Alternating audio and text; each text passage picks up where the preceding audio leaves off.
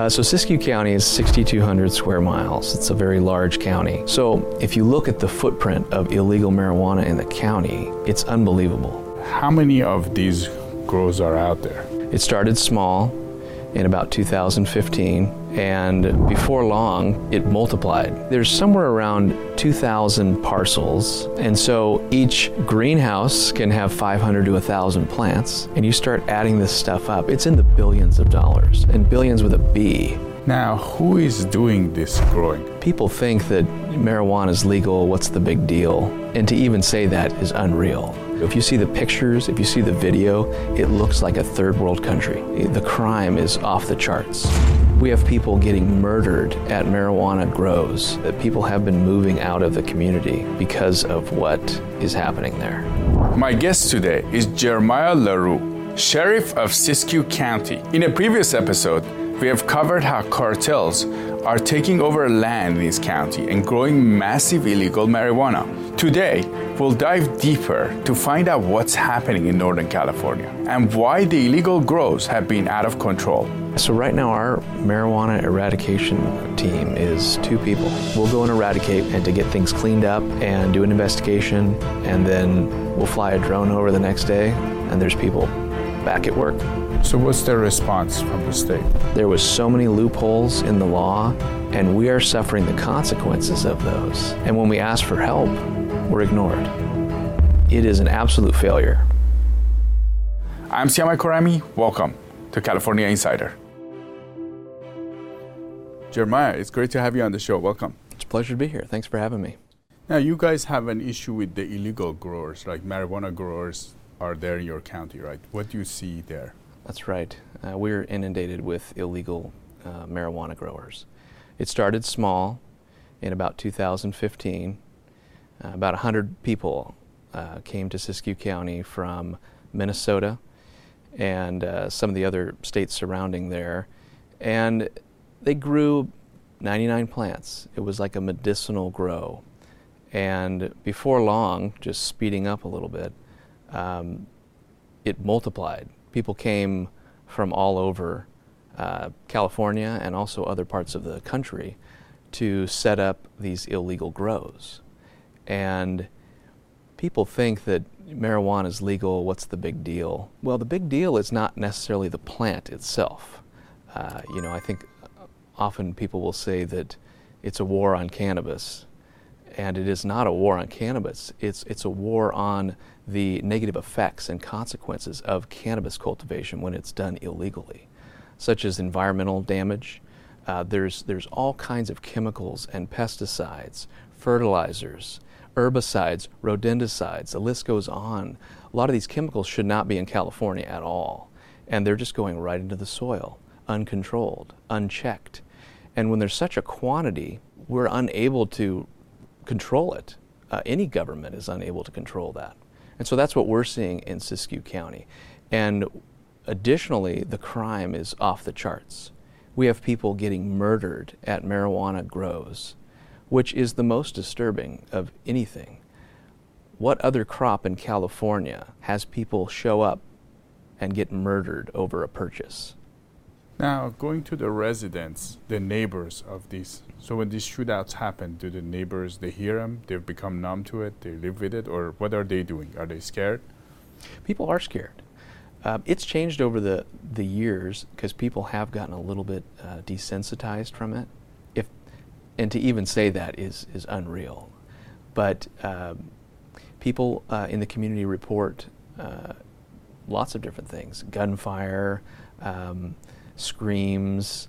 Uh, I remember a report of somebody at a gas station that showed up bleeding uh, from the torso, looked like knife uh, wounds, Wow.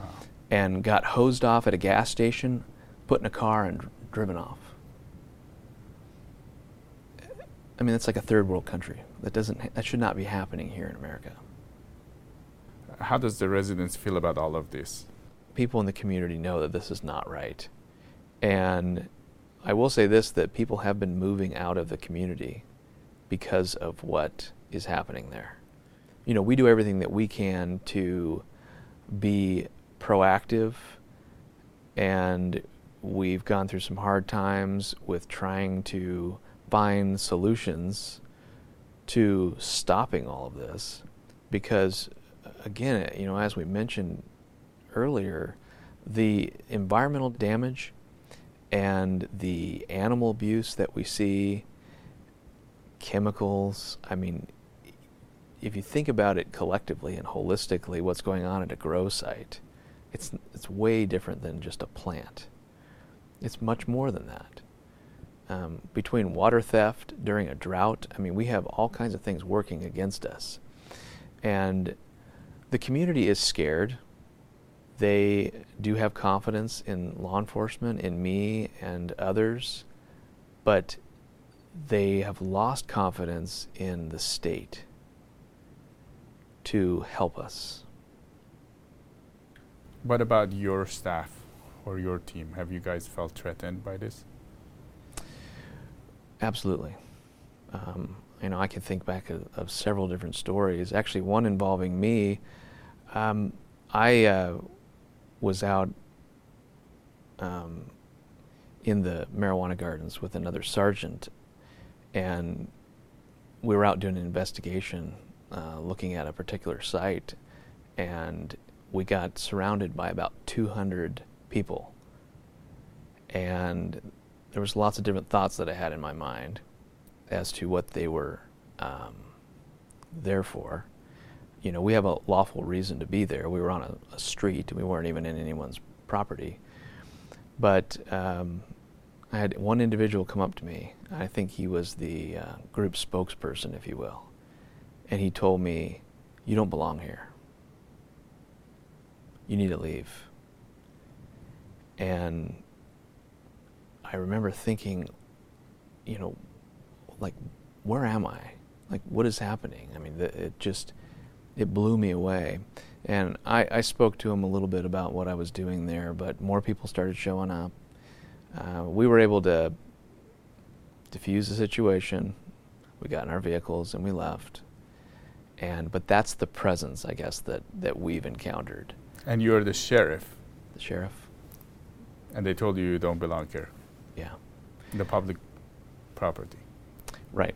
There's claims, uh, I remember hearing afterwards from somebody that they didn't know I was the sheriff. But I'm a law enforcement officer. It wouldn't matter. You don't, you don't do that to people. But there's such an assertion of there is a right for them to be there doing what they're doing. And this all ties in because of the laws. There are no consequences. You've probably heard this the the $500 fine for cultivating cannabis is a joke. So if you catch them, the fine is $500, right? Yeah. That's $500 it. is probably what you would face if you face anything. And if it's even a huge grow? Yeah, you could have seven plants or 7,000 plants. And unless you can tie different pieces through other investigations to it, it's it's a it's a, a meaningless statute at this point. I can't Why think do they get murdered? How does it work? Does it well, people people show up to purchase marijuana to at the cultivation. Grows? That's correct. Uh, a lot of the growers used to grow, and then they would drive, you know, great distances to deliver product, and they were getting stopped by law enforcement all around the country, and so a solution was to have people come to the sites and buy marijuana. Well, what's happened is people show up and get in sort of a uh, confrontation of some kind where there's a disagreement over money or product or whatever, and there's a shootout. Wow. If you see the pictures, if you see the video, it looks like a third world country. The quality of life out there in the marijuana grows is substandard. Um, people are living in unpermitted structures that are made out of plywood. They do not contain proper electrical, they don't contain proper fuel that comes into the building. Uh, the heating is an issue. We've had multiple people every year uh, die from carbon monoxide poisoning because the, the standards are not met. And then we have sewage problems because a lot of these sites they don't get the proper permits to have septic So they dig holes in the ground and they just dump their sewer directly into the ground. And then they bury it when it gets full and dig another hole. And no one should live like that in America. And no one should live like that in California for sure. Are these people forced to be in these conditions? Have you guys seen evidence of that? Like, is it? So the challenge, uh, another a challenge, and a great question is: Are these people willingly there? Uh, when we talk to people in the field, they first off don't like to talk to us. There's misinformation that's spread out in these marijuana grows that law enforcement, if you talk to them, they're going to take you away from your family. They're going to lock you up you're never going to see the light of day. We've heard these uh, comments out in the field. And so that spreads around. So we're often not given the most honest information when we're out there talking to folks. Um, but what you will see and what you will kind of get a sense of is that there are people there willingly, but there's also people there that are not willingly there. And I can I can point to a a story. Um, I received a letter in the mail, and this was uh, probably a year ago. And the letter was written from somebody who, quote, escaped from the marijuana grows wow. in Siskiyou County.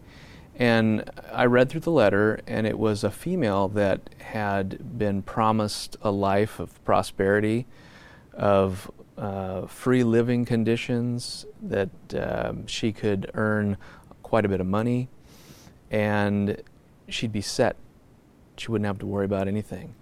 And what she wrote wrote in the letter is that the people that she had been working for were making her do things that she didn't want to do. And they actually told her that if she didn't fulfill her obligation of working in the grows, that she would be killed and her entire family would be killed. Wow. That's essentially like s- taking somebody as a slave, in a sense. That's right. Um, we've heard the term narco slavery uh, used recently, and it, it's exactly what's happening. You mentioned the size, size of uh, for our audience to understand how many of these grows are out there. Uh, so Siskiyou County is 6,200 square miles. It's a very large county. Uh, there's about 45,000 people there. And of the, the 6,200 uh, square miles, uh, most of it is Forest Service land. I believe it's somewhere around 68% is Forest Service land. So the private property that's available, um, there, there's certain parts of the county where there's some undesirable property. And that is where um, our marijuana grow is basically uh, concentrated because it was land that nobody wanted to purchase for so long, and it's volcanic. And so, um, if you were to look on a map and look at the, the videos that we have, uh, you would see there's somewhere around 2,000 parcels, and a parcel, you know, can be two and a half acres or it can be 600 acres. Uh, but there's about 2,000 parcels. Now, if you start breaking it down even further, each parcel can have one greenhouse or two. Uh, there's some that have had upwards of 387 on one parcel. Each greenhouse can have 500 to 1,000 plants, and they also have uh, outdoor grows that are outside of the greenhouses. So, if you look at the footprint of illegal marijuana in the county, it's unbelievable the scale that we're talking about. Have you guys thought about how much this is in dollars? We come up with some calculations what it looks like dollar wise. Yeah, it, it's it's hard because of the different factors that are out there, the different prices of marijuana. But you can kind of figure a little bit about it. I mean, if you take a typical greenhouse that has a thousand plants, those um, marijuana plants could produce, we'll say conservatively, a pound, which there's going to be a lot more than that. So if you can get a thousand or two thousand um, dollars a pound, I mean, you can see how the numbers start adding up pretty quick for just one greenhouse. And we estimate there's probably about five thousand greenhouses in the county that are potentially cultivating upwards of three times a year Plus, there's outdoor grows. So, if you get out your calculator and you start adding this stuff up, it's in the billions of dollars, and billions with a B. Now, who is doing this growing? Because it looks like a huge industry. Is it organized or is it smaller players? It's very well organized in our county. So if you drive through, and I encourage you or anybody else to come take a look at it, uh, you'll see that uh, when you start getting close to the marijuana uh, grows, there there are road guards set up that alert people to our presence or anyone else that may be in the in the area that doesn't belong there is what we've been told. We're told that we don't belong there. There's visitors in our community that go for a drive that are stopped in roadways and told to leave. And when you think about that, I mean, this is California. This is 2023. And we have that kind of an element in our community where people are literally getting stopped by the residents, residents, visitors, you name it. Um, these people are often armed. So what do they tell them? Turn around and go and don't come back to this area? Or? Yeah, just you're not wanted here. And so, going back to uh, your question about who are these folks, there there's some small scale folks that are just growing, I would say, independently, but then there are folks that on a large scale that have a very well organized structure, like I mentioned with the road guards, but they also contribute financially to one another to set up a system of security out there.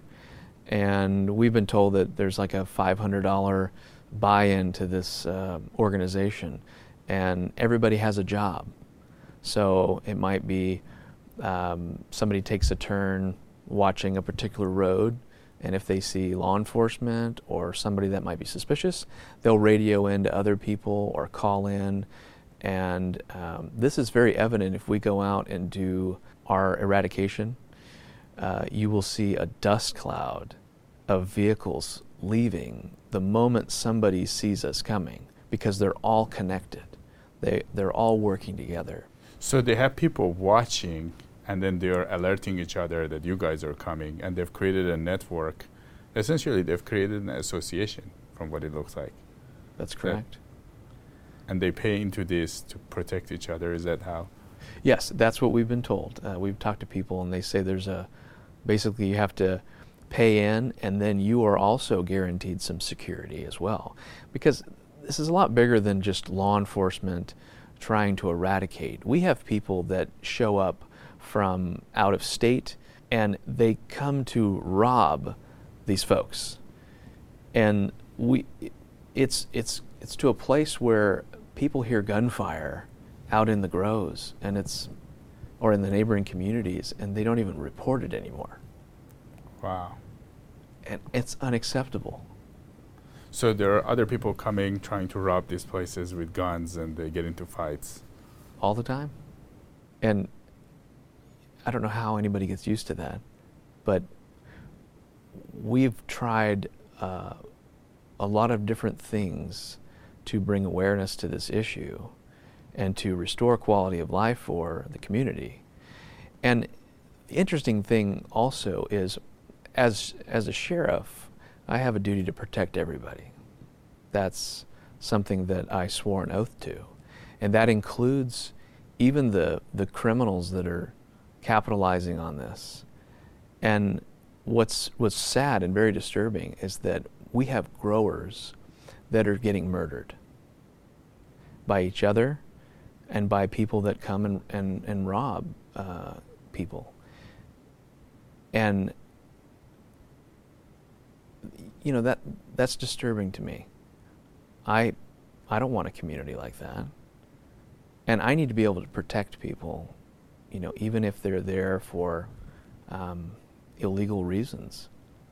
And the bigger picture that that I can't quite understand is how the legislature or state government, knowing that people are getting murdered over a rollout of legalizing cannabis, how they can remain silent on that.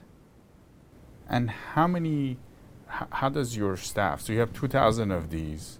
It looks like if you catch one, they can start another one somewhere else. Right? Is that is that how it works? Like you get one, and then they, there's another one that comes out, or Oh, well, are they constantly making new ones or yeah, it's it's terrible. And so, I have a video of this. You can see people cultivating after. So we go and eradicate, and the next day they're cultivating right where we just eradicated. same place. Same place.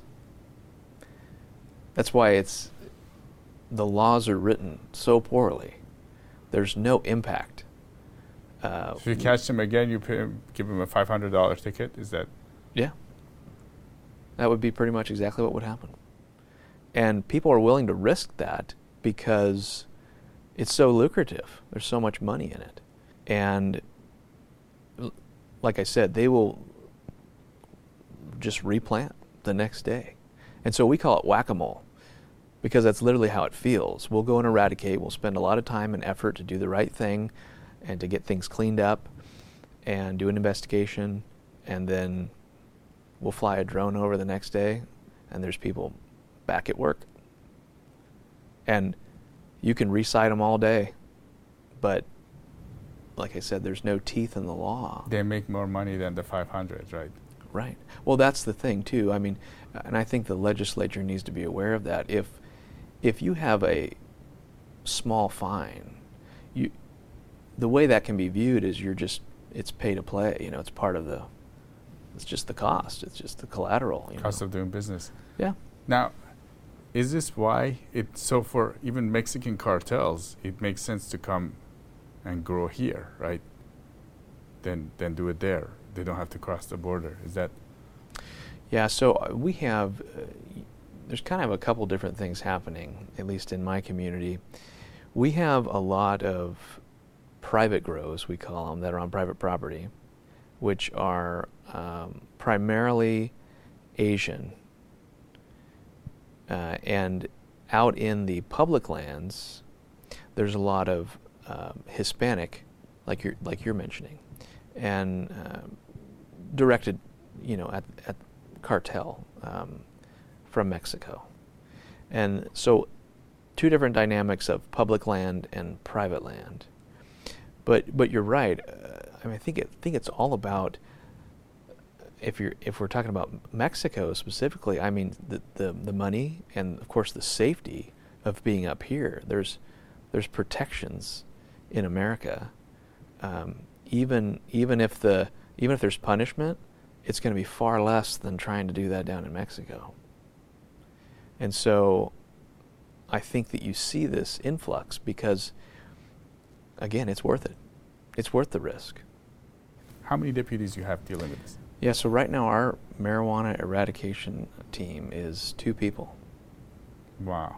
It's been larger in years past, but budgetary concerns, low staffing, and you know, law enforcement's going through a, a tough time nationwide with staffing shortages and you know, pay and safety. I mean, there's all these different concerns why people choose either to go into law enforcement or to do a different occupation. And so right now it's two people. And you've tried to reach out through the legislature, through different channels. Yes, that's very complicated. Um, I have. I've had many different meetings with different folks in the at the state, and I know that there is a there's been a new willingness to assist, but you know, I, I could say a couple things. I mean, honestly, it's it's better late than never, but it has been a a huge disappointment because again, you know, we are asking for help to combat a problem that was created by the legislature. The the rollout was an absolute failure of legalizing cannabis. There was so many loopholes in the law and we are suffering the consequences of those. And when we ask for help, we're ignored. And as I said earlier, when people are getting murdered over something that was through the legislation, and I don't say that to sensationalize it, but that is the reality of it. People need to be held accountable for that. And we're doing everything we can on a local level to address that. But we cannot get assistance that we like that we need from the state. We need tools, we need funding because it is an absolute failure. So what's their response from the state? Silence. You know, I've reached out to um, different state offices, and they agree that there is a problem.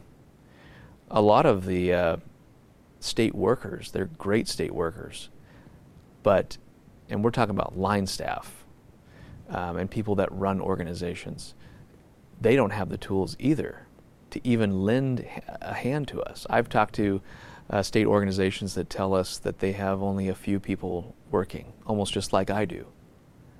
And so even the state organizations have not been properly um, supplied the resources that they need to help us. And I, there's, there's a fix. It's, I don't think it's that hard. It's getting the right people in the room that care enough to start penciling stuff out. And let's get something written down. Let's get it through the legislation that is bipartisan. You know, I think everyone would agree that we want California to be beautiful. We don't want the lands destroyed by anything. And we need to fix the environmental dam- damage that is, is ongoing. And we have to have laws that deter people from doing things. That's been the biggest disappointment. This $500 fine, what is that going to do? It, it's, a, it's, it's almost comical. And it's not that we need uh, harsh legislation to lock people up. Sometimes people are, uh, view it that way, is that we get some hard you know, laws and that we're going to lock people and send them to prison for marijuana cultivation.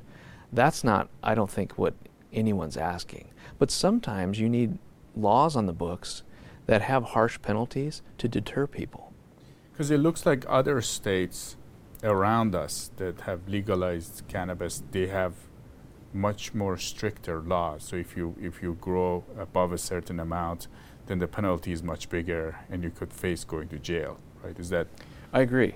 Yeah, I mean, even in in Oregon, um, you know, I've looked at some of their legislation. They actually have some some good legislation about water use where if people are using water for illegal cannabis, there's there's penalties.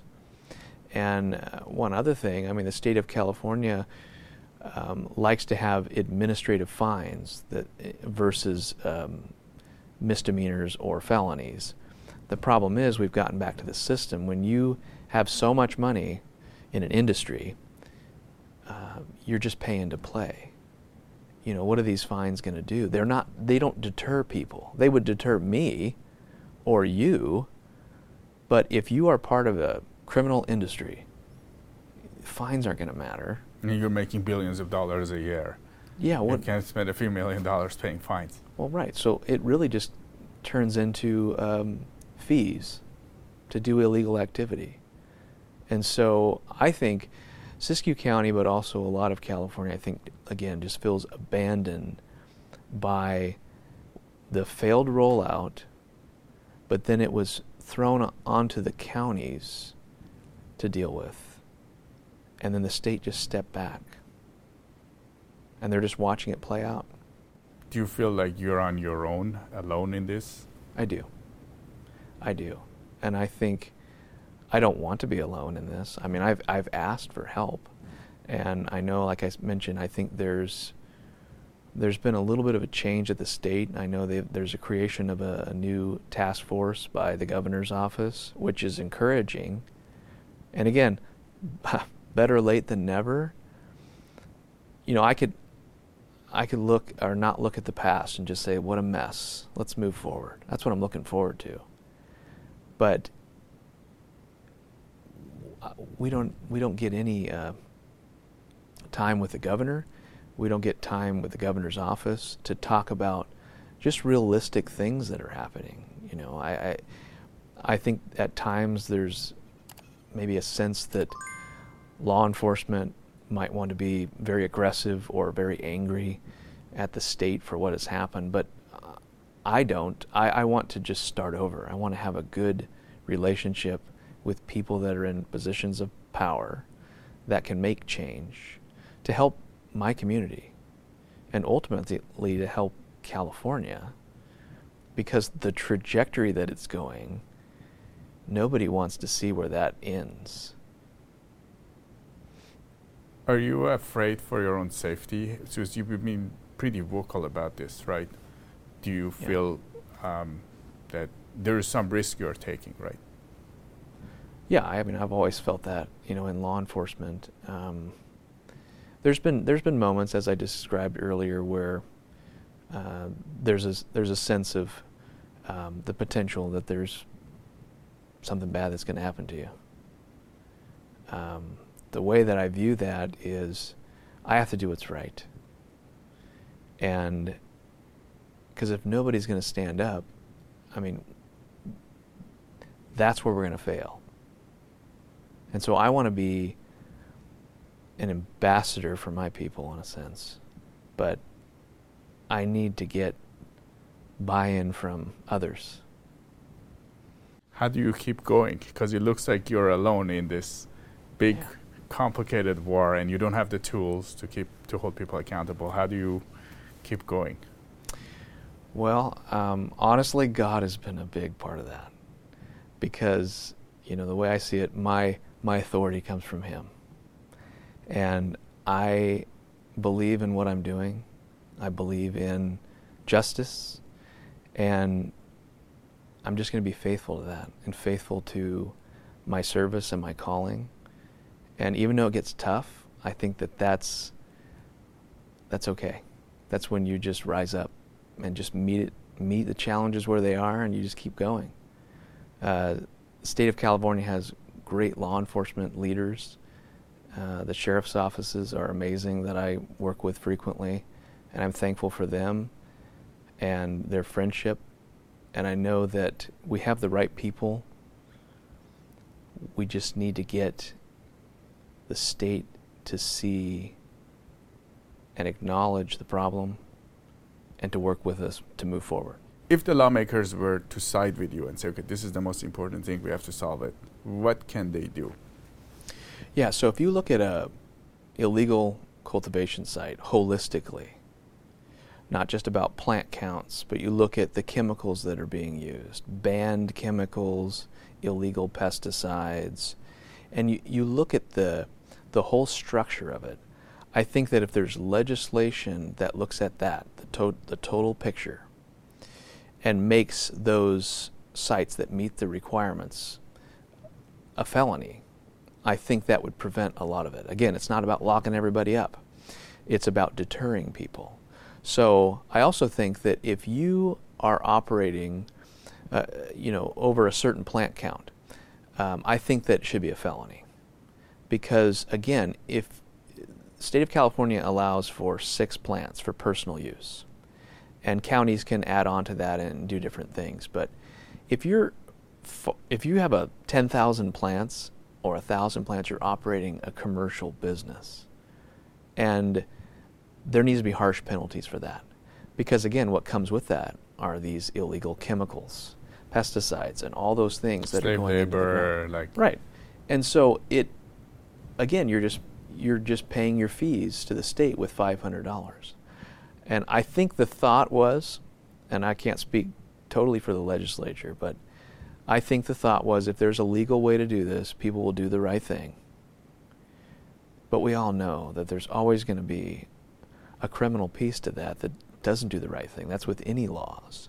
So you have to have something strict uh, to stop that. And so there needs to be a fresh look involving law enforcement um, to work like a workshop with the legislature to actually look at the problems and identify where the dividing line is between misdemeanor and felony, and then have the advocacy groups also agree with that, that, you know, that we don't want to see the, the chemicals into the ground anymore. Like, that's the big one. I can't stop talking about that because it's disgusting if you go out to these sites and you see what's being put into the ground, and there are no consequences. Do you have any other thoughts for our audience? I think that uh, people need to open their eyes to things that are occurring locally. I think that I was thinking about this actually traveling down here is that there's so much going on. It's so busy. And there's a million different things happening worldwide that sometimes you forget about what's going on locally. And when certain certain things like whether it's illegal activity, cannabis, uh, illegal cannabis activity, or fentanyl problems, or crime rates are up, they're occurring um, small scale, but also they're growing in large scale. Um, and I think people need to be in tune with that and try to find sources that provide unbiased reporting about it. Because, like this show, you know, this stuff's going on and people aren't aware of it. That needs to get out.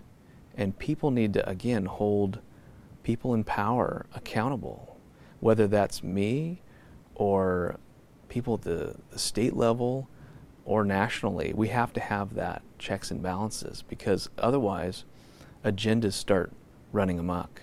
And I think that the, the American people need to be in tune to what's happening locally and hold people accountable. Is there a way our audience can help your county? Well, the biggest thing that I could ask for would be to try to get advocacy groups to partner with us or show up. So, one of the things that's been most surprising when, when I've talked about this um, before, where we have animal abuse, we have chemicals that are going into the groundwater, we've been, it's been silence from advocacy groups. And if, Amer- if America, of course, but if California is environmentally conscious, I would expect those people to be reaching out. And I have not heard from anyone. So I would ask if anybody knows or can help that we get the right people to align with us. And again, it's not a, this is not a battle against cannabis. There's plenty of ways to grow cannabis legally. And in, even in, in Siskiyou County, you can grow it legally. But for those that deviate from that and do it illegally, you know, there needs to be consequences. Jeremiah LaRue, Sheriff of Siskiyou County, it was great to have you on California Insider. Thank you for having me. It was a pleasure. If you like the show and our content, you should go to insiderca.com and sign up to our newsletter because we never know what can happen with social media and other platforms in terms of distributing our content. If you'd like to come on the show and be an insider, you can reach out to us at cainsider at epochtimesca.com. Again, it's cainsider at epochtimesca.com.